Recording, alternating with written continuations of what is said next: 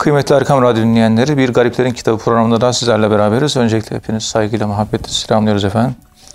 Efendim bu programda malumunuz olduğu üzere kıymetli hocamız Profesör Doktor Ethem Cebecioğlu hocamız bize tasavvufun kurucu şahsiyetlerinden, onların hayat hikayesinden ve hikmet sözlerinden bahsediyorlar. Dönem hocam bu İbnül Cella Hazretleri ile devam ediyorduk. Ee, fakir ve tevekkül konusunda görüşleriyle tanınan bir sufi. Babasının da sufi olması dolayısıyla bazı kaynaklarda kendisi hakkındaki rivayetler babasıyla ilgili olanlarla karıştırılmış birisi olarak geçiyor.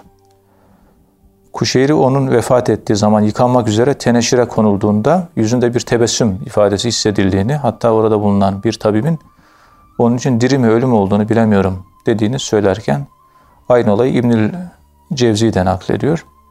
Yani bu vefa, vefat ettiğinde İbnül Cella'nın bu şekilde bir e, hadise yaşandı anlatılıyor. Kitaplarda geçiyor. Rivayetler arasında yer alıyor.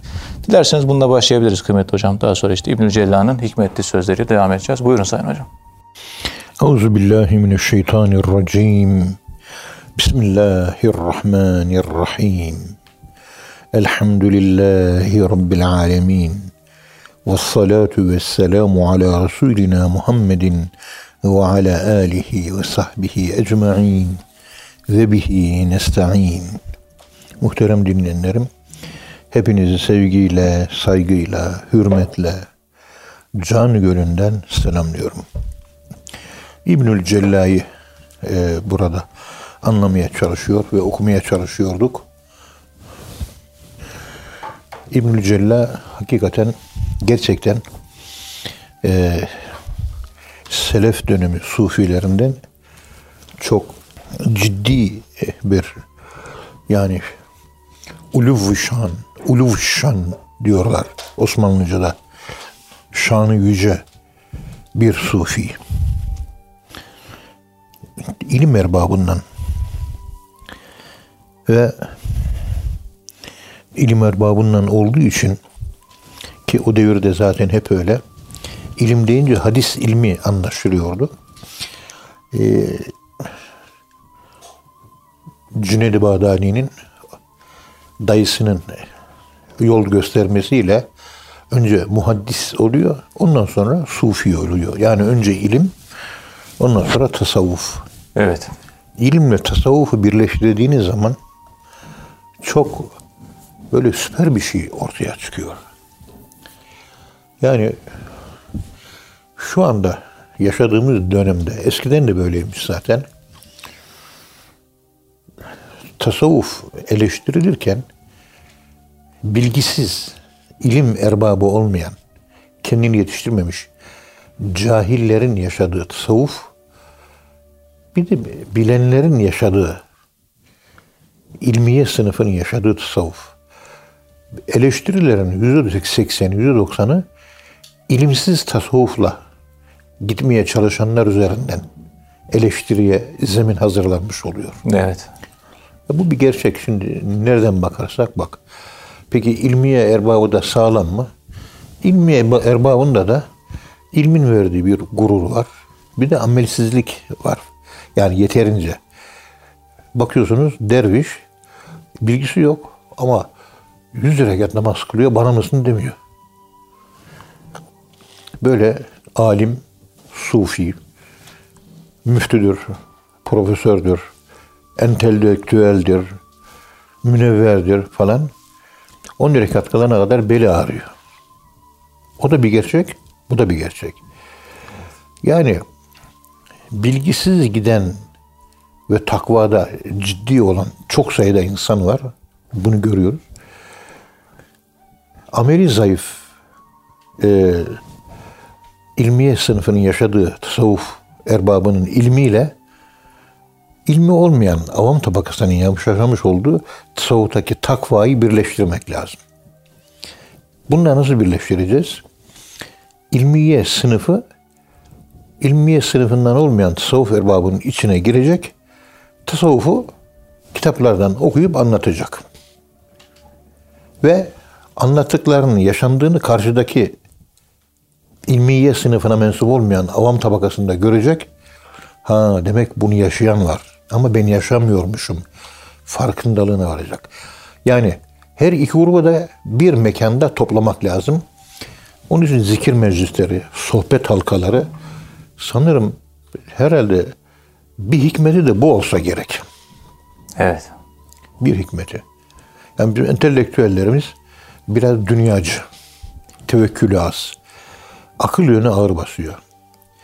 Bilmeyenler ise kuantum kuyusuna girer gibi tam bir cehil üzere, tam bir yokluk üzere giriyor. Ben bilmiyorum diyor, öyle giriyor. Öyle giriyor. Onlar daha çabuk yol alıyor. Öbürde ilmin varlığı var. O varlık ilimle uğraşan sufileri kilitliyor. Biliyorum diyor. Ha, bir kilittir bu biliyorum. Peygamberimiz bilmiyorum diyordu. Tabii. Sen peygamberimizden daha mı üstünsün? Ma arafnake hakka ma'rifet ya ma'ruf diyordu. İbadet ediyordu uzun uzun. Ma abednake hakka ibadetike ya mabud. İbadet edemedim diyordu. Yani bunları hep mukayese etmek lazım. Ee, Kur'an referansı sevgili Peygamberimiz Hazreti Muhammed Mustafa sallallahu aleyhi ve sellem Efendimizin referansı üzerinden Kur'an teorik kitabını pratike en güzel eden Peygamberimiz olduğu için.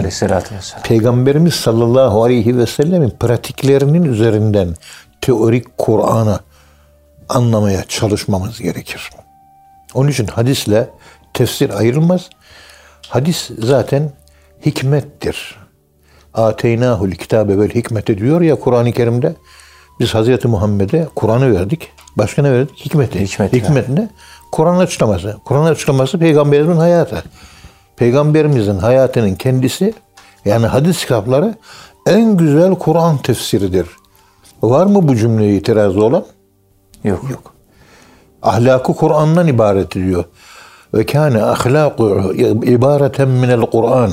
Hazreti Ayşe radıyallahu anha annemiz ahlakı Kur'an'ın ibaretti. Peygamberimiz yaşayan Kur'an'dı. Evet. Yani Peygamberimiz yani yaşayan, yürüyen Kur'an'dı. Hareket, eylem halinde olan Kur'an'dı. Öbürü pratik, düşünce halinde. Bu esas. Yaşanan biçimi. Yaşanırsa nasıl bir şey ortaya, e, tipoloji ortaya çıkar? Cevap, Hz. Muhammed sallallahu aleyhi ve sellem Efendimiz tipolojisi ortaya çıkar. 58 tane ayet Kur'an-ı Kerim'i Hazreti Peygamber referansı üzerinden yaşayın şeklindedir. Evet. Peygamberimizi hadisleri bir kenara atın. Kur'an ve ben yetmez. Vahiy kendisine gelen onu tebliğle mükellefti. Tebliğ edebilmesi için de iyi bilmesi lazımdı. Evet. Ve Cebrail ile Kur'an üzerinde peygamberimizin konuş şeyleri var. Ders yapmaları var.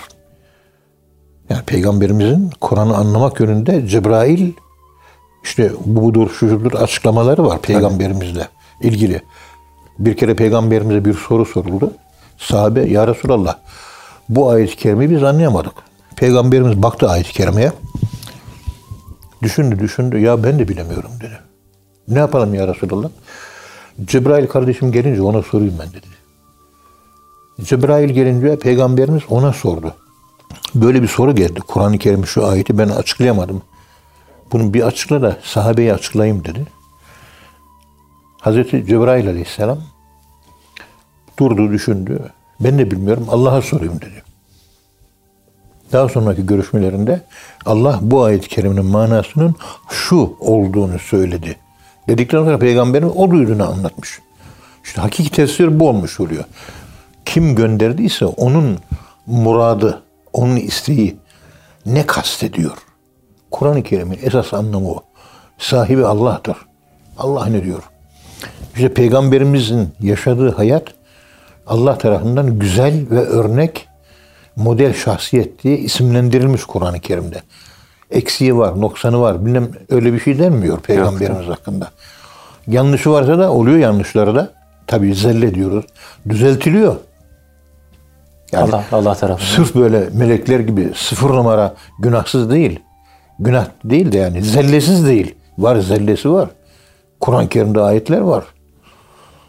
zelle ufak tefek sürçmeleri olmuyor. Allah tarafından da düzeltilmiştir. Abese ve tevellâdan baksın. Vasbir nefsiye mahallezini onu arabahın bil gadati ve la şey yuridune ve şehü ve la ta'du ayna kânım türidü zinetel hayatı dünya ve la tutremen afelna kalbihi an zikre evâhü ve kâne emruhu furuta. Kehf suresinin bu ayet kelimesine göre yani fakirlere fazla yüz vermemezlik yapma. Yani zenginlere fazla yaklaşıyorsun. Zengin fakirlerden ayrılma diyor. Onların duaları zenginin parasından daha iyidir demeye getiriyor Allah. Buna benzer zelle bunlar tabii. Şey günah değil de. Yani peygamberimizin hayatı Allah tarafından onanmış bir Müslümanlık olduğunu söylemek bizce bir hata değildir. Doğrunun tespitidir. Ayet de zaten bunları gösteriyor. Evet. Bu yüzden ikisini ayırmamak lazım. İkisini beraber müteala etmek lazım. Bundan dolayı fakir şöyle bir yöntem izliyorum. Talebelerime de genelde görevliyken üniversitede şimdi yapmak istiyorum ama nasıl olur bilemiyorum. Peygamberimizi en iyi anlayanlar peygamberimizi kendilerine baş mürşit olarak kabul eden sufi olmuştur. Yani ciddi olarak peygamber öğretmenliğinin eğitimi altına girmişler. Nebevi okul, tarikat. Evet. Ve Peygamberimiz sallallahu aleyhi ve sellemi en iyi anlayanlar da sufiler olmuştur.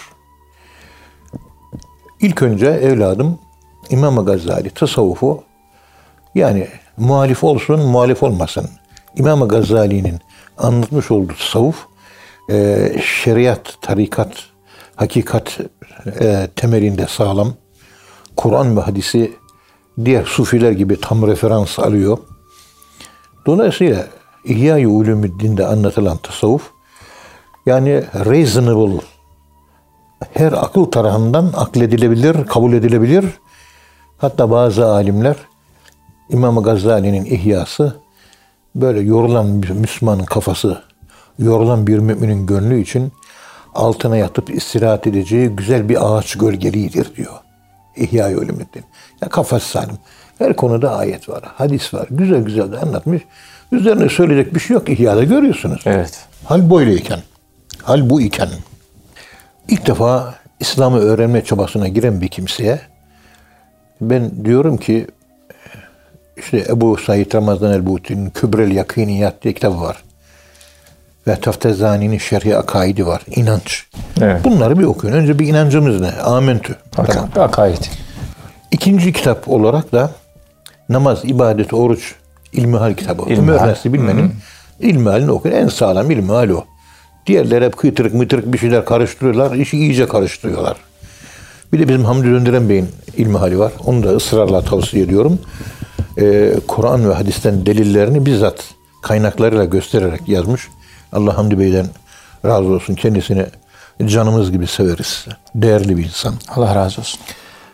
kıymeti de bilinmeyen bir insan aslında Hamdi Bey. Efendim ikinci olarak da o İlmihal kitabı okunacak. Üçüncü işte imanı öğrendik, İslam'ı da öğrendik.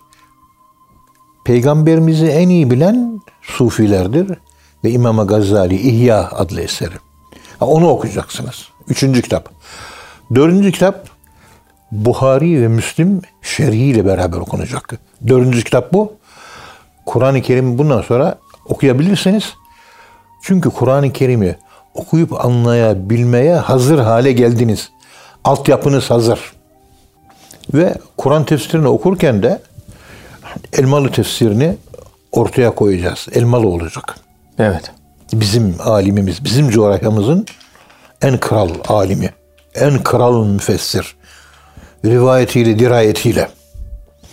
Ama onu okurken özellikle vahidçiyim. Yani Elmalı tefsirini okurken o 14 ciltlik mi 12 ciltlik şey var. Esbabı nüzül. Evet. 14 ciltlik falan.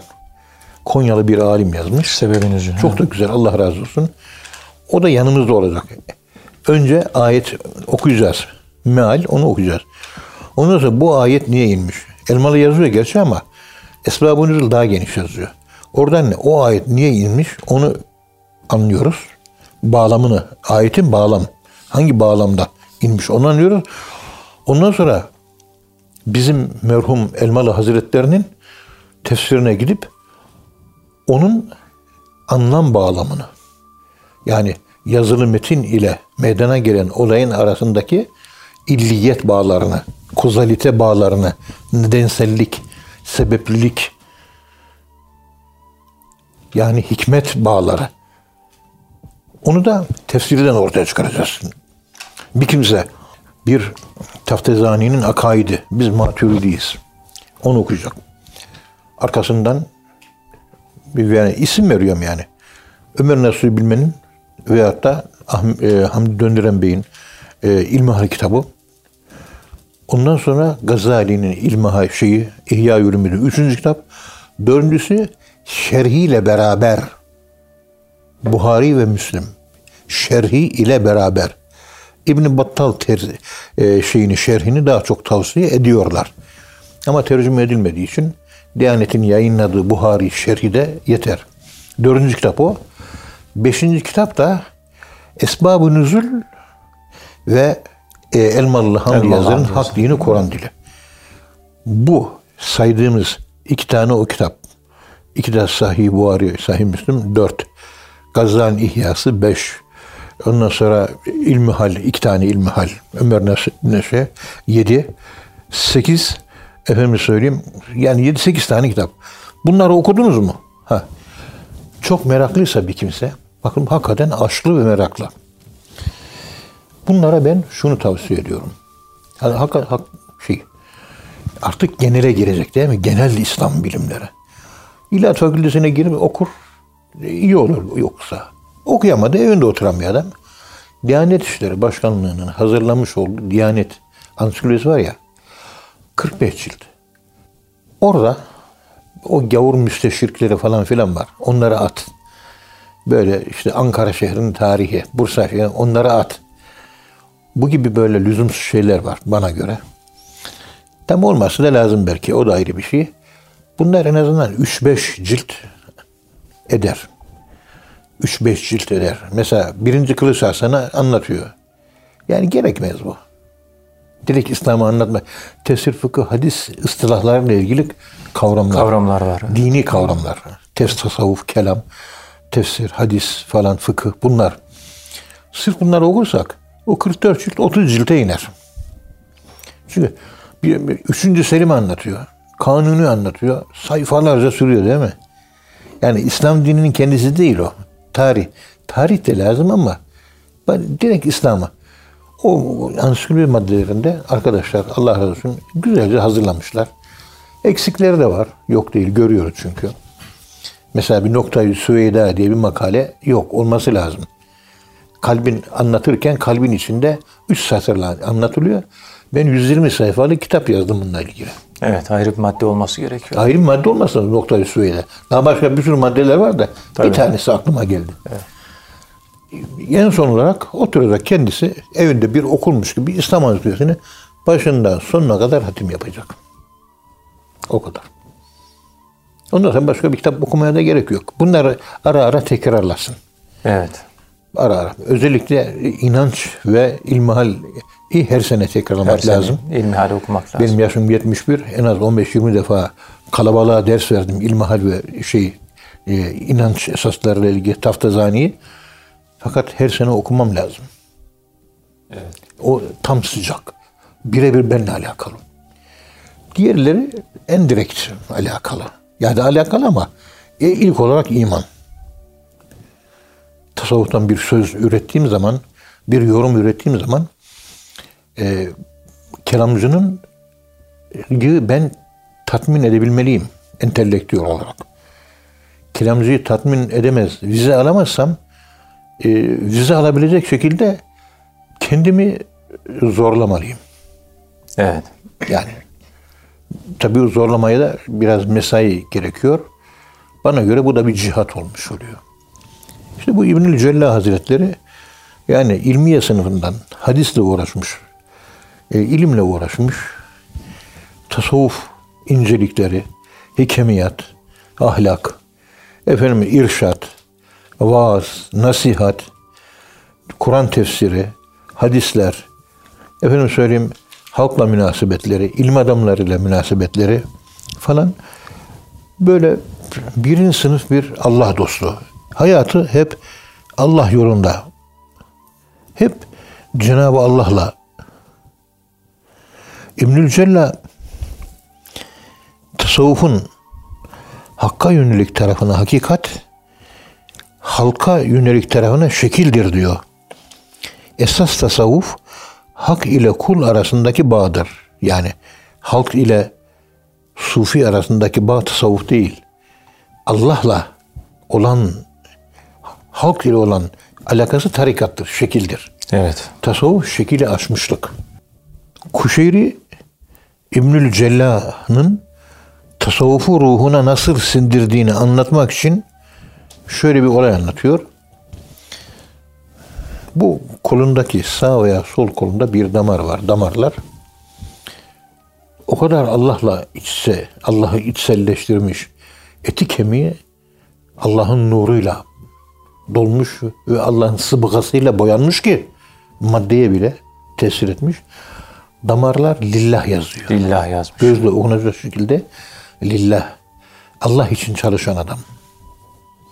Allah rızası uğrunda olan, Allah'ın rızasını elde etmeye çalışan adam anlamına gelen lillah ibaresi damarlarında, vücudunda yazılıydı açıkça diyor. Evet. Böyle bir insan ve öldüğü zaman yıkanmak üzere teneşir tahtasına konuluyor. Bakıyorlar ki ölü halde ama yüzünde tebessüm var. Yani gülüyor yüzü böyle. Yani rahat ve huzuru kalp ile canını vermiş. Tabi ona göre de bir hayat yaşamış. Bu anlattığım konuyu gündeme getirirken ben rahmetli babaannemin ölümünü hatırlıyorum. Babaannem 1960 senesinde vefat etti. Şubat ayıydı. O zaman ben 9 yaşındaydım. 9 veya 10 babaannem. Babaannem Halveti tarikatına mensuptu. Çerkeşi tarikatı e, Tiritoğlu Hüseyin Aziz Hazretleri.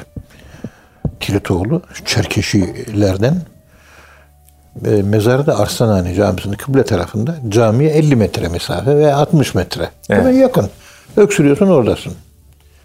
Babaannem ona bağlıydı. Mahalledeki pek çok hanım, bazı beyler o zata bağlıydı. Hatırlıyorum rahmetlik babaannem İstanbul'a, Üsküdar'a, Bulgurlu'ya gider. Beni de götürmüştü bir iki defa. Ahbaplarım var, ahbaplarım. Buradan babam trene bindirirdi. Ee, Sirkeci'den, şeyden inerdik e, Haydarpaşa'da. Orada tramvaya, tramvaya bir binerdik. Bulgurlu'da babaannem söyledi. Oğlum ben bilmiyorum yabancıyım, Ankara'dan geldim. Beni şu durakta indir derdi. Vatman tramvayı süren. O durağa yine teyze sen burada ineceksin. İndiği zaman ha işte bizim ahbap burada oturuyor derdi. Zengin bir köşk. Fakir olarak 3-4 gün orada kalırdık. İyi hatırlıyorum. Etmet bulamazdık biz o zaman. Böyle kuru köfteler gelirdi, şerbetler gelirdi, börekler, çörekler gelirdi, neler gelirdi. Aman Allah'ım. Tabi babaannem ayrılırken fakir tabi aşırı, çok aşırı fakir. Babaanneme de 3-5 kuruş para yardım ederlerdi. İhvan kardeşleri. Böyle bir, bak İstanbul'da Çerkeşi'nin yaygınlığı. Yani ben yaşadığım olay. Babaannemin tarikatı, halvetilik, Çerkeşi kolu. Evet. Babaannem tabii çok sıkıntılı bir hayat yaşadı. Yani çok sıkıntılı bir hayat. İki tane kızı oluyor. Birinin adı Fethiye. Fethiye onun için Fethiye. Öbürünün adı da bilmem ne. Ölüyor küçükken. İki kız çocuğunu küçükken kaybetmiş. Allah rahmet eylesin. Kökeni Çubuklu. Çubuğun e, Büyüdüz. Büyüdüz köyü. Babaannemin kökeni orası. Annesi oradan gelin gelmiş. Mukaddem Camisi'nin mahallesine. Bugünkü Türk Ocağı'nın olduğu yer. Tarih kurumunun arkası. Babaannem tam 63 yaşında vefat etti. Bulaşıcı bir hastalığa yakalandı. Dizanteri mi nedir hani ishal çok oluyor falan filan. O hastalığa yakalandı babaannem. Tedavisiz bir hastalıktı. O hastalıktan öldü. Böyle akşam yatsı ezanı okundu. Babaanneniz öldü dediler. Biz bu odadayız. Babaannem de hemen eve bitişik bir ev var. Bitişik yani. Ayrı değil. İşte babaannem burada şu soymuşlar bunun önüne falan. E, bilmiyoruz tabii durumu ama ölmüş babaannem. Ölüne, ölümle yeni karşılaşıyoruz. Sabahleyin babaannemi merdivenlerden indirdiler. Teneşöre koyup kadınlar yıkadı. Ben de ufak çocuğum ya. Kenardan ben de seyrediyorum. 9 yaşında çocuk. O avlu var ya bizim büyük ana kapıyı açıyorsun giriyorsun. O kapıdan hemen ortasında orada kılı cenazesi. Hala gözümün önünde. Babaannemin yüzü şöyleydi bakın. Bak taklit ediyorum. Hmm. Tebessüm ediyor. Yüzü gülüyordu. Ya akşam ölmüş. Cenaze soğumuş. Yüzü gülüyor. Böyleydi. Bir baktık. Cenazesi yıkanırken düğün alameti olmak üzere def çalındı. Bir anlayamadık ne olduğunu. Ne Sufi öldü zaman öldüğü gün Şebi Arus Vuslat gecesi Leyle-i Vuslat Şebi Arus Gerdek gecesi sevgiliye kavuşma gecesi düğün def vurunuz def çalarak düğünlerinizi ilan edin bir düfuf düf, def çalarak ilan ediniz def çalınarak babaannemin bayramı düğünü ilan ediliyor ve yüzü güleş vaziyette en son gelin bakın dediler. Baktık babaanne yıkanmıştı. Yüzü hala gülüyordu. Hmm. Şu, bu zat yüzü e, öldükten sonra gülümsemeli tebessüm ve tebessümlü diyor ya bunu fiili ve gerçeklik olarak bir reality olarak babaannemde gözlerimle aynen gördüm. Tasavvuf yolu çok çok kıymetli bir yol. Güzel vahidim, can vahidim. İnan ki biz öncel, güzel yavrum, kıymetini bilmiyoruz yavrum. Hep konuşuyorum değil mi? Bu hepimiz allame-i can, her şeyi biliyoruz. Talep yetiştiriyor falan bir sürü bir şeyler. Oğlum bunlar boş. Gece kalkıp da iki Allah deyip biraz gözünden yaş gelsin. Bir secde kapan. Ya Rabbi günahkarım de bir. Ne olursan ol. Ahirette onun faydası var. Bu okuduklarımız bildiğin halde niye yapmadın diye başımızın belası olacak bu bilgiler. Evet. Ya leyteni kündü türaba. Keşke bir odun parçası olsaydım diyor Hazreti Ebu Bekir radıyallahu anh. Ya cahil, bilgisiz, avam. Bilgin var, çok ince hesaplar var. Bunları ben verebileceğim ben zannetmiyorum. Ümitte kesmeyin deniliyor. Kesmiyorum. İnşallah bir yerden paçayı yırtarız ya. Değil mi? Vahit. İnşallah hocam. Bir yerden yırtarız. Allah'ın izniyle inşallah. Yani Osman hocamız ben seviyorum ya. Tabii. Yani eksik noktayı seviyorum ya hakikaten. Ben hasbi seviyorum. Allah ömrü versin. Laf olsun, torba olsun diye sevmiyorum. İnşallah o sevgiden bir fayda gelir. Kişi sevdiğiyle beraber olacak. Osman hocamız derdi, ha ben de oradayım. Evet. Olay bu kadar işte. Allah razı olsun hocam. Ağzınıza sağlık. Muhterem dinleyenler programın birinci bölümün sonuna geldik. İkinci bölümde tekrar birlikte olacağız inşallah. Efendim şimdi kısa bir ara. Kıymetli dinleyenler programımızın ikinci bölümünde tekrar birlikteyiz. Kıymetli hocamız inşallah İbn-i Cellah Hazretleri'nin hayatından e, bahsetti. Muhterem hocam bu bir başka sufiye derseniz geçebiliriz. E, Ruveym Hazretleri ilk dönem sufilerinden birisi Ruveym Biraz biraz da bu bölümde isterseniz Ruveym'in Ruveym bin Ahmet kimdir? Ruveym bin Ahmet el-Bağdadi ilk sufilerden kimdir? Biraz bunun hayat hakkında bahsedebilir misiniz? Buyurun Sayın Hocam. Euzu billahi. Bismillahirrahmanirrahim. Elhamdülillahi Rabbil alemin. Vessalatu vesselamu ala Resulina Muhammedin zaciri anil iznab. Evet muhterem dinleyenlerim. Urveym Urveym Bağdat'ta doğdu. Tabi Selef Sufilerinden. Ve Beni Şeyban kabilesine mensuptur. Arabistan'da yaygın kabilelerden bir tanesi de Kuzey Arapları, Şeyban Tebük civarlarında. Yani Suriye yakın. O bölgenin Araplarından. Cüneyd-i Bağdadi ile görüşmüş. Ebu Muhammed el-Ceriri ile görüşmüş. İbn Ata ile görüşmüş. Ebu Osman el-Hiri ile görüşmüş. Ebu Said el-Harraz'la görüşmüş. İbn Hafif, Cafer el-Huldi, Abdullah bin Muhammed el-Razi de bu zata talebi olmuştur. Evet. Hocaları bunlar, talebeleri de bunlar.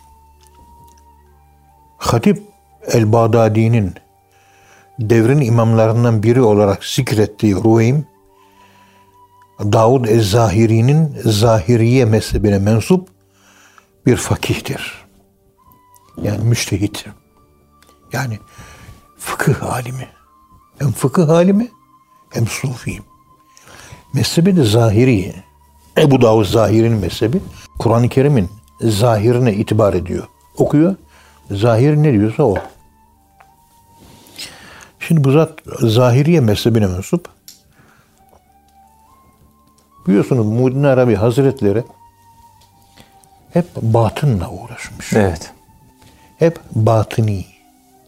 Hep iç yüzü, anlamlar, kelimeler, hermenötik, efendim söyleyeyim, e, lügat, efendim söyleyeyim, e, metafor, istiare, teşbih, efendim söyleyeyim, hikmet, hep yani Muhyiddin Arabi'nin keşfiyat, bunlar üzerinde Muhyiddin Arabi Hazretleri süper bir adam. Tabii onun o bu süperliğin arkasında daha önceki derslerimde anlattım.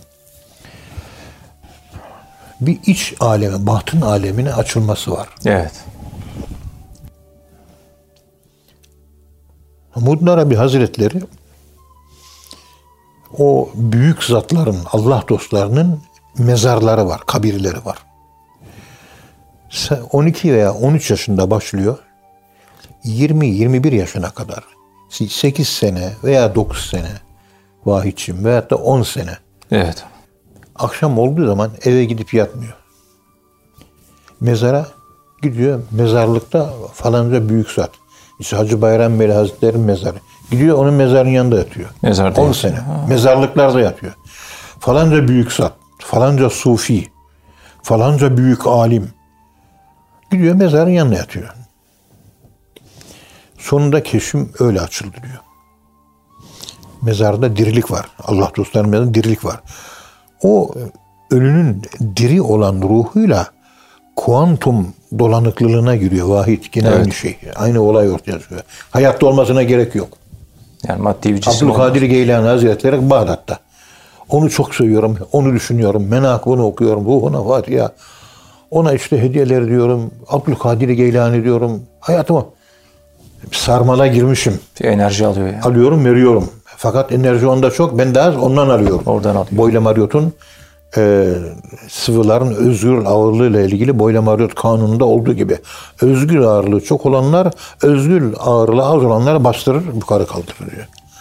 Abdülkadir Geylani Hazretleri'nin özgür ağırlığı çok. Ben çok seviyorum. Beni bastırıyor yukarı kaldırıyor. Ama seversem Seversen. Muhyiddin Arabi ise kuantum dolanıklılığı prensibini gerçekleştirmiş. Rabıta dediğimiz keyfiyet. Ruhunu onun ruhuna bağlamış. Ve yüksek ruhtan alçak ruhlara malzeme gidiyor. Geliyor. O gelen malzeme de yattığı yerde malzeme alıyor. Zikir çekerseniz malzeme alırsınız yatarken uyurken. Mezarın başında yatıyorsunuz. Evet. Mesela Süleyman Hilmi Tunağan Hazretleri'nin mezarını Karacabey, e, Karaca Ahmet Sultan mezarlığı var. Orada ziyaret ettim. Süleyman Hilmi Tunağan Hazretleri bizim uzaktan akrabamız anne tarafından. Romanya'dan. Silistre. Şimdi orada Süleymancı iki tane genç var. İşte o mezarın başından ziyaret etmeyin de şöyle uzaktan ziyaret edin Evet. dediler. Ben de o gençlere dedim ki kardeşler siz ehli tarih insanlarsınız. Sizin şeyhinizin adını Kemal Kaçar. Tamam. Sevdiğimiz bir insan. Ama Benim şeyhimin adı Ramazanoğlu Mahmut Sami. Ben benim şeyhim o. Siz kendi şeyhinize uyun, itaat edin. Siz 15 metre geriden ziyaret edin. Ben de kendi şeyhime itaat edeyim. Benim mürşidim o çünkü. Sizin mürşidiniz sizin. Benimki de benim. Mezarın başında ziyaret. Ben de başında ziyaret edeyim. İyi dediler. Onlar da bir şey demedi. Yani onlar herkes kendi şeyhine göre. Onlar demek öyle uzaktan irşat, bizimki yakından irşat. Feyiz ve hatta ne dersen. Mezarın başına durdum. Yani Fatiha'nın evuzunu çekerken çok aşırı güçlü bir feyiz yaşadım. Çok. Musa Efendi Hazretleri'nin başında da o feyizden daha fazlasını yaşadım. O da ayrı bir hikaye. Evet. Şimdi hakikaten diri. Gelenler rabıta yapıyor. Ruhuyla temasa geçiyor. Ruhaniyet mezarda daha çok hazır. Rabıtaya çok özen veriyorlar ya. Aradan bir 10 sene geçti. Biraz daha kendime geldim manevi olarak. Yine ziyaretim yine aynı güçlü maneviyat. Her evliya mezarında o kadar güçlü maneviyat olmaz. Mesela Hacı Bayram Veli Hazretleri'nin mezarından biraz daha fazlaydı maneviyat. Süleyman Hilmi Tuna'nın mezarı. Ondan üstün değil ama. Hacı Bayram daha üstün. Ama orada nasılsa o güçlü bir şey var orada. Yani Süleyman Hilmi Tuna'nın Hazretleri'nin. Bu yetiştirir insan. Sevmek. Sevdiğinizle haşır olacaksınız. Sevdiğinizin rengini alırsınız. Sıbgasını alırsınız. O rengi alırsanız ahirette o nereye gider? Siz de onun yerine, onun yanına gidersiniz. Ben Osman hocamı seviyorum. Onun rengini alıyorum. Ahirette o nerede ben oradayım. Bitti. Hani Necip Fazıl Kısa Kürek Hazretlerine Necip, Hazret diyelim ya hadi. evet. Necip Fazıl'ı çok severim ben. Diyorlar ki ya üstad sende namaz yok, ibadet yok, takva yok, dini bir yaşantı yok. Hani cumanı kılarsın, arada bir namaz kılarsın. Ama işte durumun da ortada. Sen böyle bir hayatla yaşıyorsun. Abdülhakim e, Arvası Hazretlerinde müridisin. Abdülhakim Çok Arvası. sevdiğini söylüyorsun falan filan. Yani yani ona takılıyorsun. Bir Allah dostuna takıldığın halde yaşantın onun yaşantısına benzemiyor diyorlar. Tabi eleştiri yapan bir dost nihayet. Necip Fazıl Kısakürek Hazretleri düşünüyor biraz. E yapılan eleştiri doğru şimdi. Yani dini hayat zayıf. Takva yok. Ama İslam'ın en büyük müdafacısı hapishanelerde çürüyen de o. Gençliği uyandıran o. Allah razı olsun. Allah rahmet eylesin. Oturmuş bir yarım saat kadar daldı diyor. Necip Fazıl daldı yarım saat.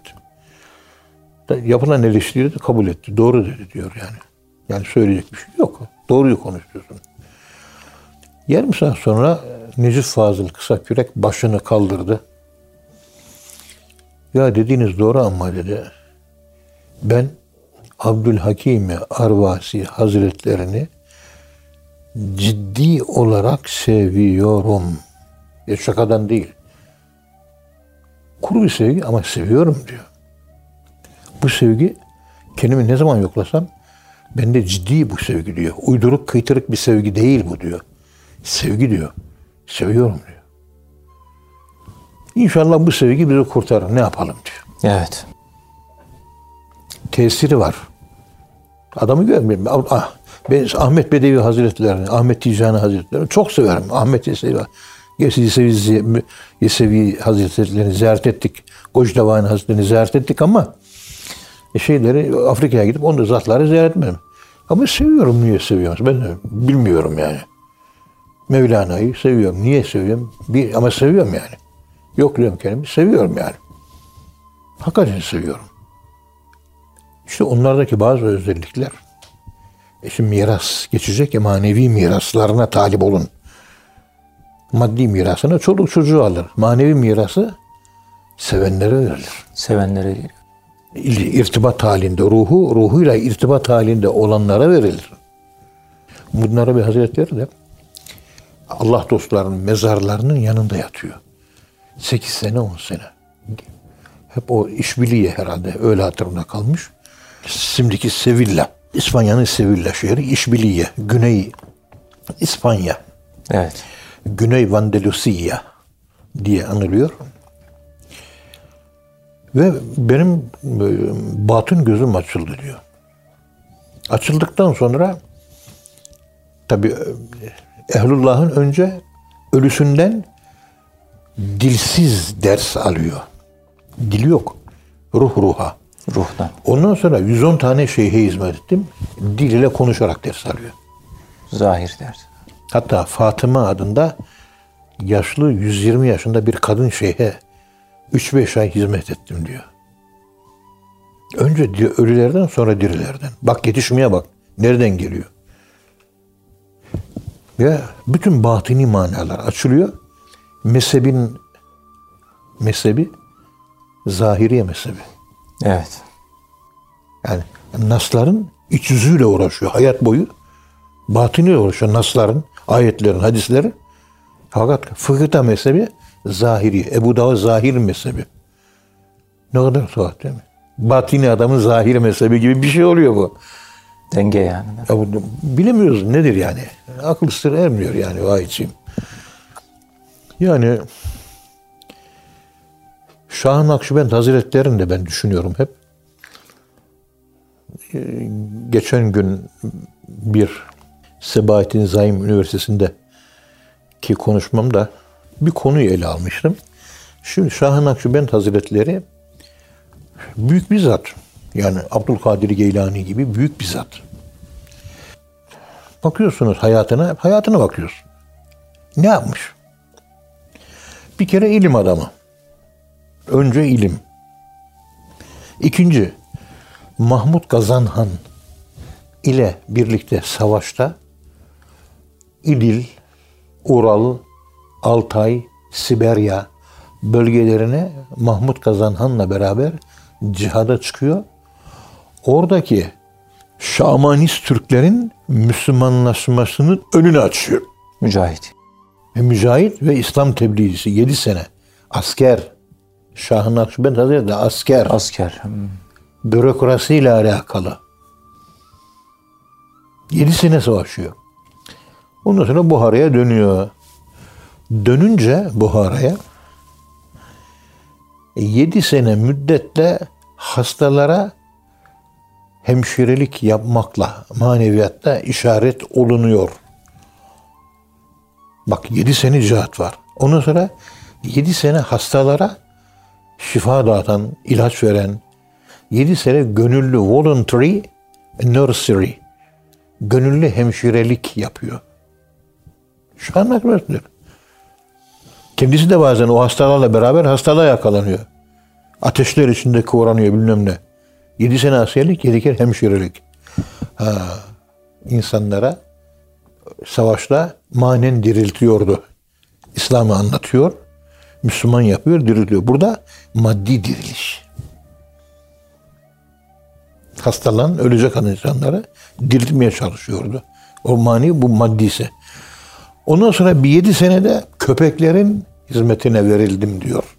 Yedi yıl Buhara'nın bütün köpeklerin hasta olanlarının efendim söyleyeyim uyuz hastalığı olurdu. Temizler yıkardım.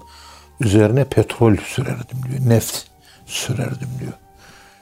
Ve tedavi ederdim diyor. Yedi senede köpeklere hizmet ettim diyor. Hayvani nefis. Öbürü beden. Bir nefis. Köpek nefis. İnsan tedavisi beden. Nefis beden. İman, ruh dirilmesi. Hastane beden dirilmesi. Hayvan, hayvani nefis dirilmesi. Üçünde yedi sene, yedi sene yaşattırıyor Cenab-ı Allah. Komple insanı o zaman anlıyor. En sonunda bir gece baktım diyor, yani maneviyat alemine gözlerinin açılmasını anlatırken Şah-ı Nakşibend Hazretleri orada şimdi şey kendi hayatını anlatıyor ya işte. Kendi hayatı var biliyorsunuz yazdığı. Evet. Neydi onun? Menakib-i Kutsiye miydi? Bir şey o ismi. Risale-i Kutsiye mi? Evet. Tam, bilemedim. Bizim Halil İbrahim Sarıoğlu Tahran Üniversitesi'nde doktora tezi olarak çalıştı ya o kitabı. Edison kriterini falan yapmış. En, en iyi süt talibi. Ha, en iyi süt talibi. ha. Evet. Orada yazıyor. Yani Şah-ı Nakşibendi Hazretleri'nin ağzından çıkanlar ve görülenler. Yani bir üçüncü şahıs rivayeti yok. Bizzat kendinden. Bir gece baktım diyor, köpeğin biri sırt üstü yere yattı diyor. Dört ayağını kaldırdı, ulumaya başladı. Ben de bilmiyorum diyor. Belli ki bir zikir dua hayvanın. Ben de sırt üstü yattım. Ben de elimi ayağımı köpek gibi kaldırdım diyor. O uludukça dua ediyor. Baktım dualarını anlamaya başladım diyor. Amin demeye başladım. Bir ara köpek döndü bana. Yanımdan ayrıl beni rahatsız etme dedi diyor. Ben dedim ki konuştuğun dili anlıyorum. Amin diliyor. Sana amin diyorum. Ve seni de rahatsız etmeyeceğim. Beni buradan kovma dedim diyor köpeğe. İyi ses çıkarma sessiz ol. Duama amin de. O sabah namazına kadar dua etti o köpek. Ben de onun yaptığı duaları anladım ve her birine amin dedim. Sıçramayı o zaman yapmış. Yedi sene hizmet ettikten sonra. Evet. Hayvan sever.